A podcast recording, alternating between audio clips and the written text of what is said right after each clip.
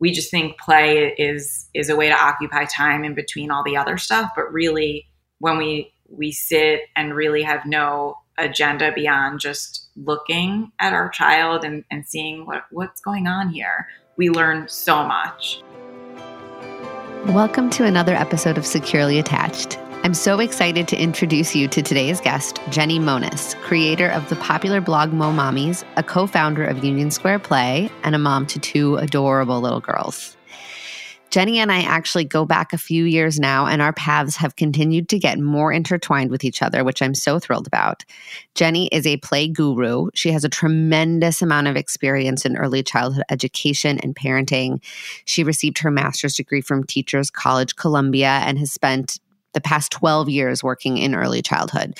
She served as an educational director of several early childhood centers, and she now teaches classes, speaks at events, and has an overall mission to support, connect, and empower moms. Her messages are so amazing. In today's episode, Jennie and I will be diving into the wonders of play and unpacking why it is so important for children's development play really is so much more than simply a way for kids to pass the time. It offers a window into who they are, how they make sense of their world, what they're struggling with, and it also provides a great opportunity for us as parents to help foster secure attachment. We'll also today be talking about the psychology and the brain chemistry of what is happening to your children when they engage in open ended play and the best ways that we as parents can facilitate that process. So, enjoy our conversation about play and let's get started. Hi, I'm Dr. Sarah Bren, a clinical psychologist and mom of two. I've built a career dedicated to helping families find deep connections, build healthy relationships, repair attachment wounds, and raise kids who are healthy, secure, resilient, and kind. In this podcast, I've taken all of my clinical experience, current research on brain science and child psychology, and the insights I've gained on my own parenting journey, and distilled everything down into easy to understand and actionable parenting insights to help you understand the building blocks of children's social, emotional, and cognitive development so you can tune out the noise and tune into your own authentic parenting voice with confidence and calm. This is Securely Attached. Hi, welcome to the podcast. I am here with Jennie Monness. She is an early childhood educator, a parenting specialist. She is the creator of Mo Mommies, which is an amazing play resource uh, for children and parents. And she co founded Union Square Play, which was in New York City, and now it's just virtual and everywhere, and everyone's getting so much benefit from it. So we're so happy that you're here. Do you want to share a little bit with us about sort of your journey into this this career and this this world that you're building? Yes. First of all, I'm so happy to be here. And as people will hear, we just always have the best conversations. So it's it's really a pleasure. Um, so as you said, I, I created a resource for play for parents of children in their earliest years, which originally meant zero to two. But as my children are growing, I hope continues on until forever because I don't think anyone is too old for play. And as we'll discuss on this, there's so much value beyond just surface signs of, of what play can can offer children and parents. And I guess I would say that my journey to creating Mo Mommies um, and co founding Union Square Play happened quite organically. I was, you know, studying psychology and didn't know where I wanted to take it and knew that I loved children and I felt like they offered sort of this glimpse into the purest form of of of people and interaction. And so I applied to teach after getting my master's degree in the daycare setting. And while boyfriends at the time felt like I was spending my time changing diapers, I knew I was doing so much more than that. I was working in a school with children who didn't speak English, who um, were Mandarin speaking children and families. So it was very hard to communicate with them or their parents, but I was able to connect with both them and their parents in so many other ways through sharing photos and documentation and observations I was making about their child and through play. And so, long story short, I became very passionate about play. I trained in in some different approaches and I became a mom and then I co-founded a physical space called Union Square Play. So I'd say with both Mo Mommies and Union Square Play, and soon to be our online platform P Plus, you get glimpses of of all of that journey plus more. And it's funny because that's our paths have crossed a few different times in this iteration of you like evolving into this play guru. Like I I actually you gave me my tour when I was pregnant with my first child at uh, yes. daycare that you were running like directing and and yeah. then we reconnected like a couple years later through RIE Foundations training. So it's it's interesting how these paths just kind of merge together so For many different sure. ways. Yeah, and right, you know, I, I sped through that that journey, but was an education director, and RIE has inspired both of us very much, and and it's so meaningful that we met both you and the mom element just as a mm-hmm. mom trying to figure it out taking this tour and then as a, a learner right um, with the RIE educaring training and now as yeah. a professional with with how we work together yeah it's really cool how our our paths have like they keep linking up as we both kind of emerge on like kind of move through our own journey into getting deeper and deeper into this world of parenting support and child led learning. So that's really cool. Yes. I'm so glad that you're here. Um, Me too. Yeah. So one of the things that I really, this is why I really wanted to reach out to you to be on this podcast was because I'm incredibly passionate about play. I think it's the bedrock for so many important psychological aspects of child development, um, from self identity to relationships to emotion regulation to mm-hmm. learning. And like, I was hoping I wanted to get your take on like what is this magical thing that's play? Why is play so magical? Why is it so important?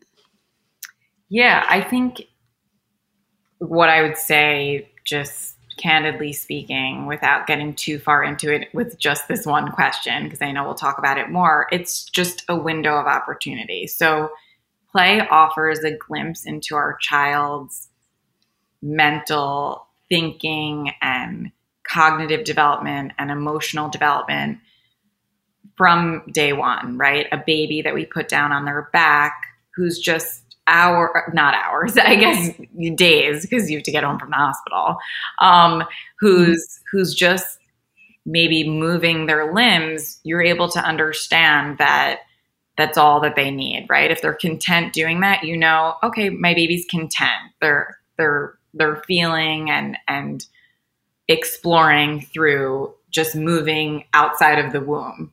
And then as they get older, you start to see what they look to and then older than that what do they reach for? And then beyond that what do they where do they what makes them roll for the first time? What makes them kick up their legs to mm. gain momentum to roll? What is that object or that person or that sound that like does the trick right?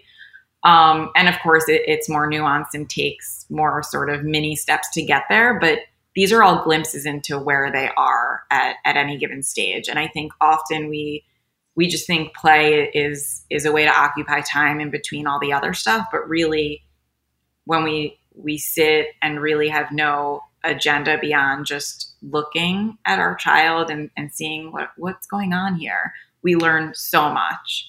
And i think that that goes for, for life right? Like what do i spend my time doing in between all the other stuff? What do i do to play in quotes says a lot about me. So i guess that's the magic of play that it's it's so much more than kicking a ball or throwing things or a hobby. It's really who you are. Yeah, I and I think just your description even of how play emerges from birth, I think a lot of parents may not know that that's play, right? Your child right.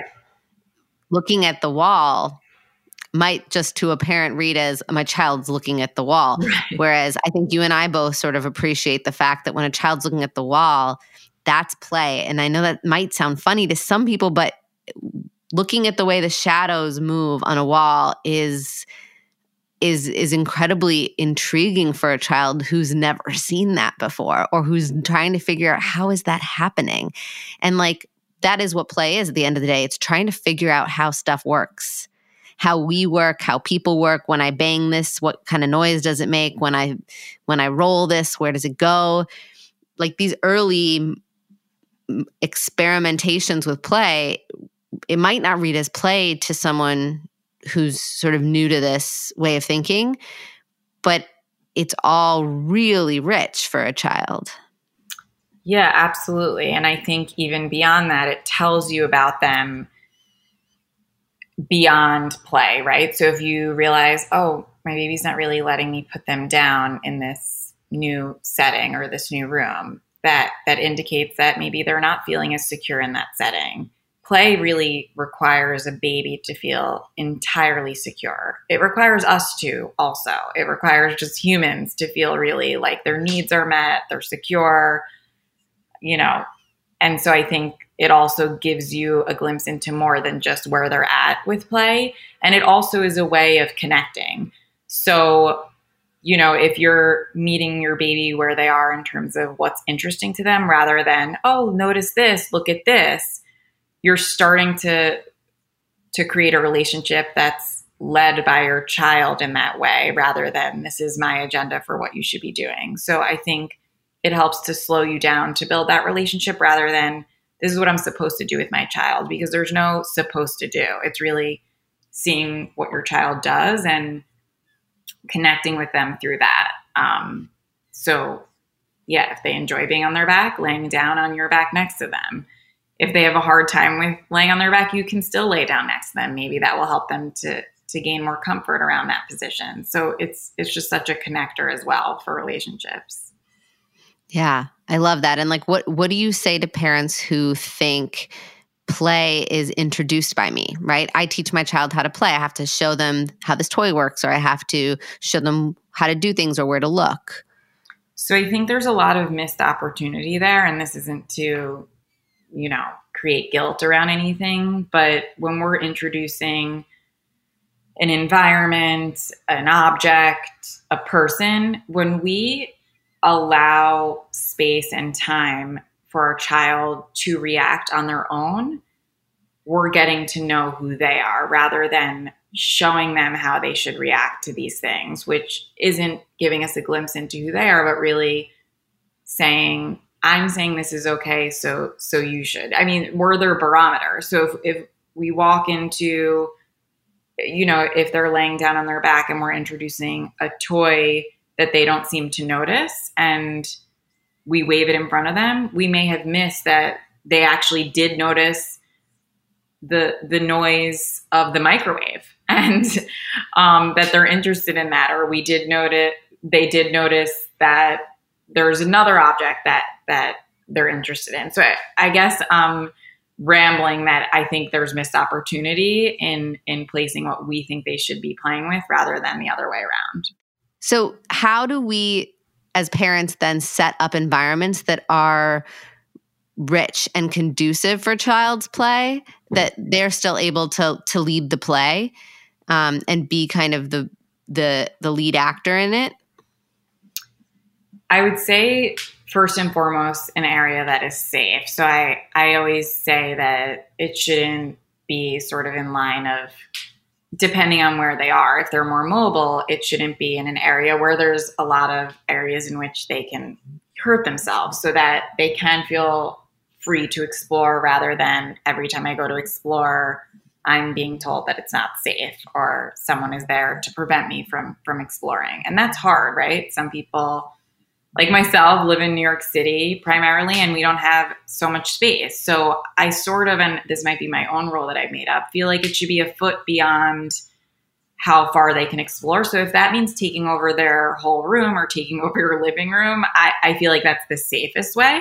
It's not always possible, but that's the most optimal. And I think seeing where they're at in terms of how much is too much. So that differs for everyone. If putting a lot of objects in a room has you feeling as though your your child's going from thing to thing and not really engaging, take a step back and see what is my child interested in and how can I sort of pare down um, what's available to them and make it more richer so that they can engage. And and of course this ebbs and flows. There's times where children are are are just becoming mobile and so it seems like they're going from thing to thing or I get a lot of times that when they're chat when a parent sets up a play experience or a, a, play environment intentionally with things in little baskets that it just gets dumped everywhere. And I said, that's a sign of a lot of engagement. That's great, as opposed to nothing's touched. Um, and especially depending on age, they're not going to tinker within the basket if they're if they're like a newly mobile um, baby. Dumping and, and a mess sort of is an indicator that it was a rich experience. So I would say, again, you kind of have to assess based on your child how much is too much for them. When do they sort of feel overstimulated? And then what is their mobility level? And so it's a little bit more nuanced than that. And that's really what I do with guiding parents in, in moms groups and on our platform is how can we help support a parent to create play opportunities for their child in the most optimal way because I, I, think it differs for everyone but those are like the general sort of things to consider. That's super helpful because i think it one it sort of lays the framework um, creating a space that's not overwhelming that it's contained but that it's it's large enough and accessible enough that they can really kind of make a mess and get into things and practice some of these developmental tasks right dumping, con- re- resorting, and like banging and making noises when they're really little. And then as they get older, that play gets more refined. But these are, it's like, you know, you have to evolve into this more complex play. In the beginning, it really is just what we may perceive as mess making and disorganized. But in reality, I think for very young children, that is the exploration, right? What happens when I dump all of these things out onto the floor? Absolutely. Um, yeah. And you and I have, I, I'm sure, talked about this, but just relating to schemas and early behavior, that sometimes behavior looks like it's not optimal, but it is actually very um, expected and and productive towards development. And when we talk about schemas, these are urges that young children have that help lead to learning. You know, all of it's learning, but that help lead to, to more making more and more conclusions about the world. So whether it be an urge, what happens when I throw? I want to throw everything. We think like, oh my God, there might be a behavioral issue. But really what they're learning is what's heavy, what's light, what breaks, what doesn't, what makes a noise when it's thrown, what doesn't make a noise, what is okay to throw, what will my parent not allow me to throw, and what's heavy and I think I said that and what's light, but what also can cause damage to other things. And of mm-hmm. course their thinking is a little less sophisticated than, than that, but just to show how a behavior like that seems like it's not valuable, like throwing everything around a playroom, but actually has a lot of value. And we just need to make sure that they're doing it in safe um, ways so that's where our job is in terms of, of modifying what's not safe, but allowing space for for them to to explore in that way. That's funny because that makes me think about something that comes up a lot when I'm working with parents, which is they will see a behavior like that, like they're throwing all their toys, and the parent will want to rush in and stop that behavior.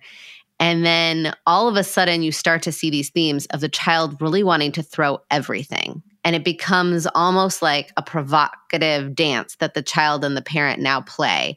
And it's not no longer about the original i'm experimenting with what sound this makes when it falls to the floor. And now i'm trying to see ooh mom mom got kind of shaken by that. And now i actually am no longer playing at all and I'm really testing for safety. And I'm actually seeing, well, what will mom do if I do this? And what will mom do if I do that? And now our child's actually out of the play, which you alluded to earlier when you talk about how play is about safety and you have to feel really safe and secure in order to get lost in your play or even enter into play. And as soon as we kind of interrupt their play with an intense affect, we interrupt the play and we we move them out of it. And then there can be sort of like dynamic stuff going on between the parent and the child about like wait who's who's feeling what right now? And and can i get comfortable again or do i have to stay in like high alert? Yeah completely. And i think i have two daughters so i think there's even what is my sister's reaction? What is my other caregiver's reaction? My younger daughter is in this throwing phase of food. And a lot of that is because when she does it, her older sister laughs hysterically. So while I may be setting a limit and saying, I won't let you throw, she's getting this amazingly um, positive reaction from her sister. And so she, that's probably confusing. Mommy saying, I can't do it, but sister is really happy about it.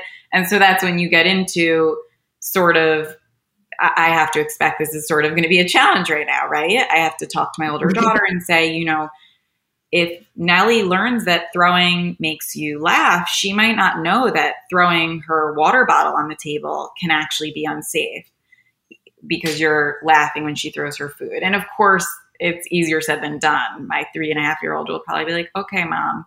But just, I already know that that's an area of my younger daughter's play that she's going to be testing boundaries. There's confusion around it. Um, but I also think it's a way she's testing boundaries. So when we talked about play offering mm-hmm. sort of this this value beyond just play for play's sake, I think and we can get into a little bit more, but I think it's also what is okay to do in my play, what is safe to do in my play, what and we learn what is frustrating for my child in their play, what are their urges right now in their play, how much tolerance do they have around things and like we said before where they are developmentally. Like if they're struggling to open a play bottle, we know we should either maybe put that away or maybe they're close enough where we can loosen the top. So, yeah, all of those things I just said are, are representative of how much there is to offer when it comes to play in terms of just like the relationship and dynamics and and learning. Yeah, I mean, play is so rich. It's not just it's it's uh-huh. never just the thing right that's the whole right. point play is representative it's representational it's symbolic so if i'm playing with you know I'm playing with the throwing my food on the floor to see what kind of response my sister's going to have. It's not about throwing the food on the floor. It's about understanding my sister, right? It's about understanding the effect that my actions and and and movements and, and have on another human being. And when I notice patterns, I start to put those things together. So there's a ton of social social emotional learning that happens through play too and making sense of the relationship. But I also loved when you were talking about unscrewing the bottle cap and it made me think of this idea of scaffolding. And I'm wondering if you could talk a little bit about how we as parents can facilitate play without taking over, but also without making it so difficult that it's frustrating and the play stops as well. Yeah, I'm so glad you brought this up because I wanted to make sure we did. But I think that example with the top on the bottle is that play also has so much opportunity for us as the parent with our own distress tolerance. How much can I handle when I see that my child can't do something? And what is what am I projecting onto the experience? Are they really frustrated right now, or am I just frustrated watching this? And then that can lead and help us for for later in life when maybe they can't hit the ball in t-ball. Are they okay with that? And I'm the one frustrated who wants to just like go up to the coach and and do it for them, or or you know micromanage a little bit. So I think play from day one offers us this sort of like exercise in this frustration tolerance muscle as being the person that has to support but also sit on their hands in order to support, right? So if we took the bottle top off from day one, what does that lead to later? We're not going to be able to keep taking off the hypothetical or, or symbolic bottle top for them. But what we can do is is scaffold. So what that would look like later with the baseball is, is practice. Practice at home, you know, start with with maybe easier balls and bats. And then for, for younger kids, loosening the top a little bit, maybe at other times when they're not in those moments, modeling how we do it. Oh, it's it's like so hard to turn this.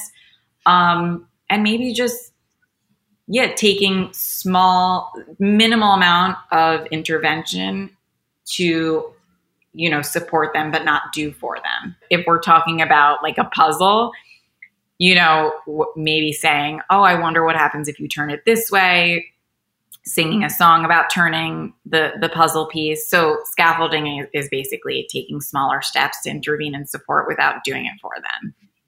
Yeah. And also, in addition to that scaffolding piece, what you're describing too, that I love is the narrating the emotional experience so that they can sit in the discomfort.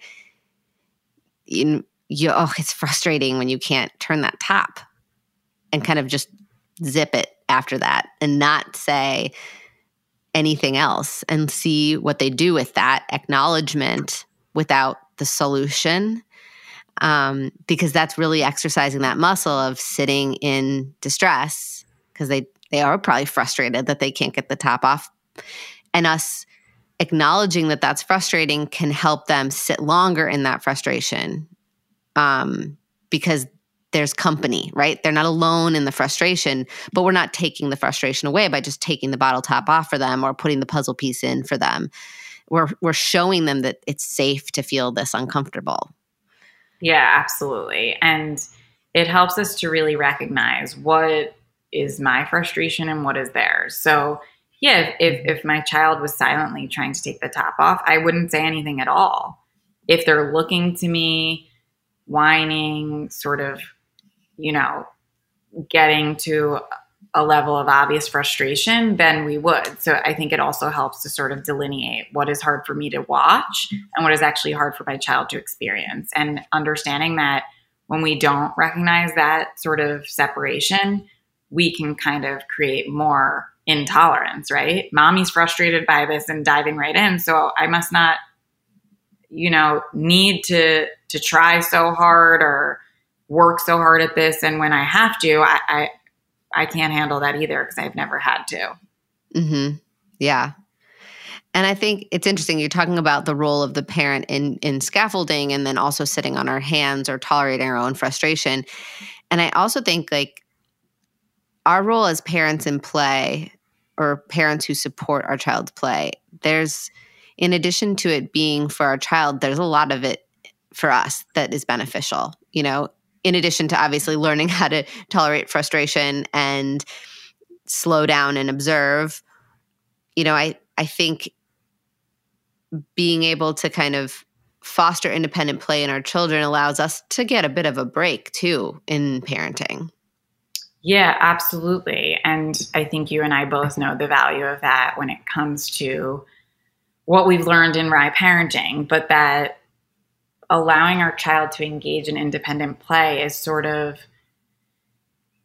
giving parents some breathing room to really separate from their child, learn about their child, and also signaling to their child that you're still safe. You know, if, if we're allowing opportunity for that from the beginning, our child knows that this is just time for them to explore however they want. But if we're kind of scheduling time where we feel like we have to educate through their play and kind of quiz them and what look at this, I'm waving this, it becomes a different experience. And without us, it's sort of hard for them to navigate that. I'm I'm not used to just playing on my own here. When I play, it's usually you telling me what to do or guiding it. And so it's sort of twofold, giving a child the confidence to explore on their own and learn on their own and, and feel good about that and giving us some space to yeah maybe it's i need to go make your bottle. Um, the other thing is that it leads into the aspect of time in our day with our child where uh, from the RIE educaring approach we've learned wants something time and wants nothing time and that it's really important to include both in their day. And i would say that independent play is when we want nothing from them. You know, whatever they do, as long as it's safe, is is is great. And the purpose of that and wants something time is during caregiving. You know, I need you to participate so I, or I need you to cooperate so that I can change your diaper and, and we have sort of expectations of them. But play shouldn't involve want something time. We shouldn't want anything from them then, besides, of course, staying safe, making sure everyone around us is safe. But really, it's an opportunity for for them to learn um, you know, motivated in a way that's internal to them and not according to our agenda. Which brings up a really important point of intrinsic motivation and how play, when a child is really given permission to play through their own faculties, like to follow their interests, to pursue answering the questions that they're trying to answer. And it's not us saying, you know, oh, what color is this? Or what sound does this make? Um, but really just kind of sitting back and, and letting them do it. The pleasure that they get from discovering something like oh when I when I put these two things together, they they click together or they you know these two things are the same color um, and they match or whatever getting the top off the bottle there's this flood of self satisfaction and joy, and that is incredibly intrinsically motivating. It it sort of creates a neural circuit of of quick hit of dopamine that says, "Do that again. That feels good," and we don't really want to get in the way of that happening because that is setting the ba- like that's setting the foundation for a joy of learning that's lifelong that's kind of internally sourced Yes, absolutely. And that's what I was saying, or what we were both saying with with scaffolding, that it's one thing to do for them, and it's another to help support them to accomplish something on their own and to not sort of like steal away what that feels like. Like you said, neurologically, you know, there's so much value there. Um, and so even as they get older and they're frustrated to, to even say you know that feeling that you had when you climbed up the the steps to that slide all on your own i don't want to take away that feeling and so i know you're so frustrated right now so i'm going to help you a little bit you can talk about it or you know authentically with your child as they get older you know because a lot of people ask like is it too late and that's more when I say to use this language. It's never too late. And you can explain to your child that you're not just pulling back suddenly, but you're intentionally telling them why you're pulling back. I don't want to take that away from you um, by mm-hmm. doing it for you. And if you're like the few like me who, who knew about kind of this intentionality from the start because of my years of teaching, then you can see from day one how your child – doesn't do for you when they're when they're playing or, or working towards something and they actually get quite frustrated sometimes to to my frustration when they don't allow me to help them. Um, but yeah and then there's all the the the in between that i experience too the times when like my child doesn't want to keep trying but i just mean the overall um, and the the added component of that it's not ever too late and you can actually talk about this openly with your child um, if if they're kind of looking to you sooner than you think they need to. Yeah i love that you can this idea that you can maintain the connection and the i'm connected i'm here with you part and then without still necessarily fixing it or solving it or helping them complete it um, but you're not like you're not you know in a different room like i don't care. Right. oh, you're you're you're helping them by staying with them. Yeah. um, so the connection remains but the solution doesn't necessarily come from you.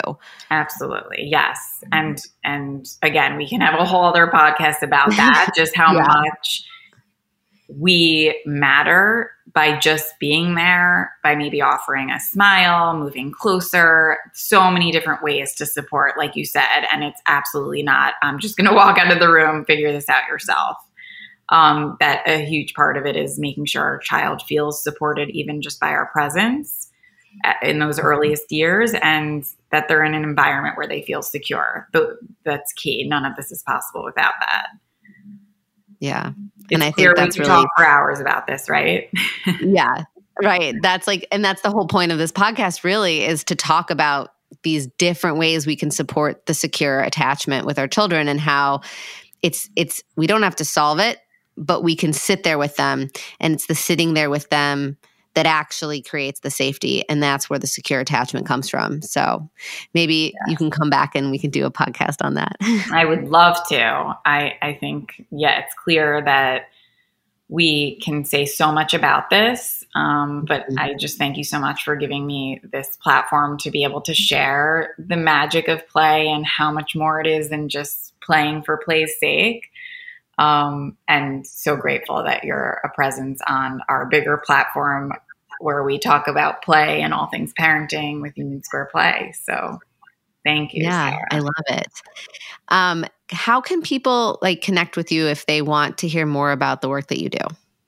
Yes, absolutely. So my Instagram handle is at Mo Mommies. My last name is Monness, so I'm Jennie Mo for short, hence Mo Mommies. And Union Square Play is at Union Square Play, where you can get linked to download the parenting platform and amazing community, as Sarah can attest, um, called P Plus, where you get access to people like her, like me, and moms like us, and everything in between, and play ideas. Yes, I love your play ideas on there. Um, yeah, it's a great community. I highly recommend it. I get a lot out of it as a parent, and then I'm also often on there, uh, sort of professionally talking about parenting stuff. So, Jennie, thank you so much. And I'm sure we'll be seeing more of you, hopefully, on this podcast. But take care and have a wonderful day. You too. Thank you. Thank you so much for listening. I really hope you enjoyed this conversation. Clearly, play is a topic I am very passionate about. It's such an important part of development for our children, and it provides parents with a fantastic opportunity to connect on their level.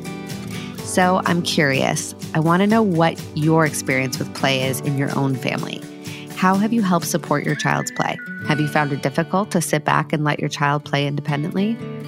Or are you the mom in the corner sipping your coffee and letting them figure things out on their own? What is one thing you've learned by letting your children follow their own intrinsic motivations when it comes to play? Head over to our Instagram page, Securely Attached Podcast, and comment on this episode's post or shoot me a DM. So that's it. Please subscribe, like, and rate the podcast. And until next week, don't be a stranger.